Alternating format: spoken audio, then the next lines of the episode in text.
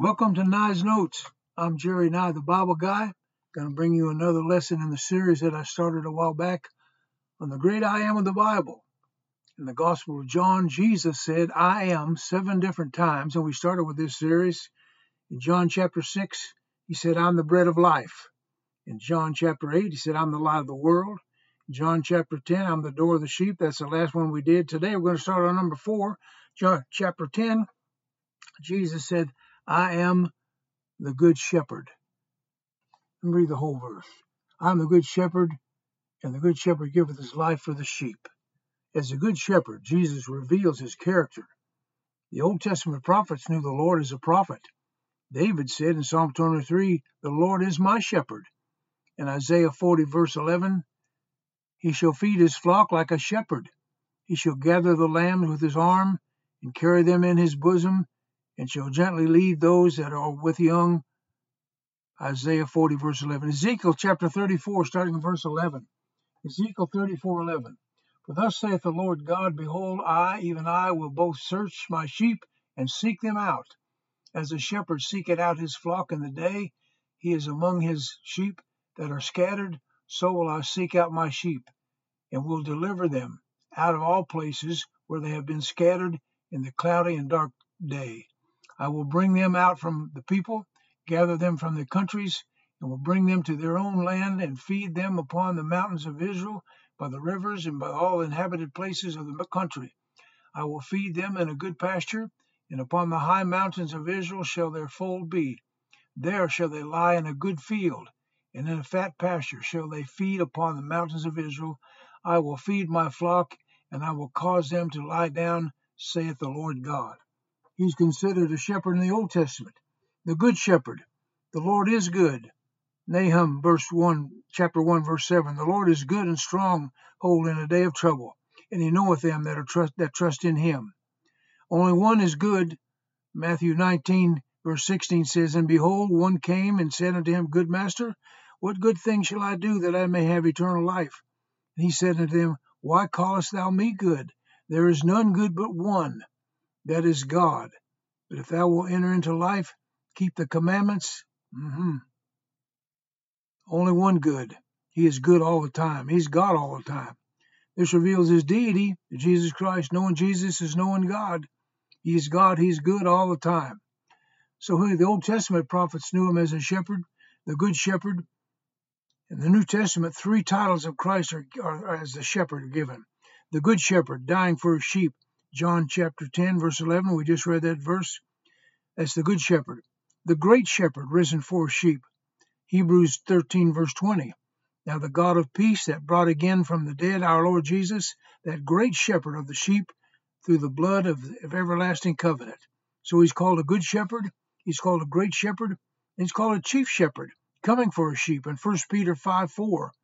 And when the chief shepherd shall appear, he shall receive a crown of glory that fadeth not away. We can know this good shepherd as our very own Savior.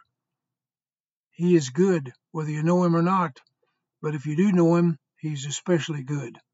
So, number one, he reveals his character. Number two, as the Good Shepherd, Jesus reveals his care.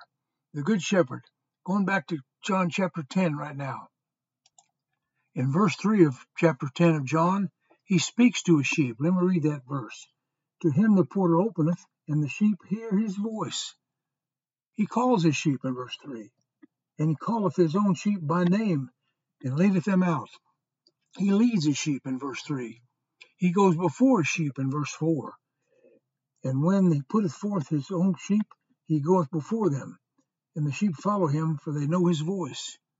He goes, he doesn't drive them, he leads them. He protects his sheep. Look at verse 11 and verse 12. I am the good shepherd. The good shepherd giveth his life for the sheep. But he that is hireling, and not the shepherd, whose own sheep are not, are, are not, seeth the wolf cometh, and leaveth the sheep, and fleeth, and the wolf catcheth them, and scattereth the sheep. He goes before sheep. He leads them. He doesn't drive them. He protects his sheep. He stays with his sheep in verse 13. The hireling fleeth because he is a hireling and careth not for the sheep. Oh, but God cares, doesn't he?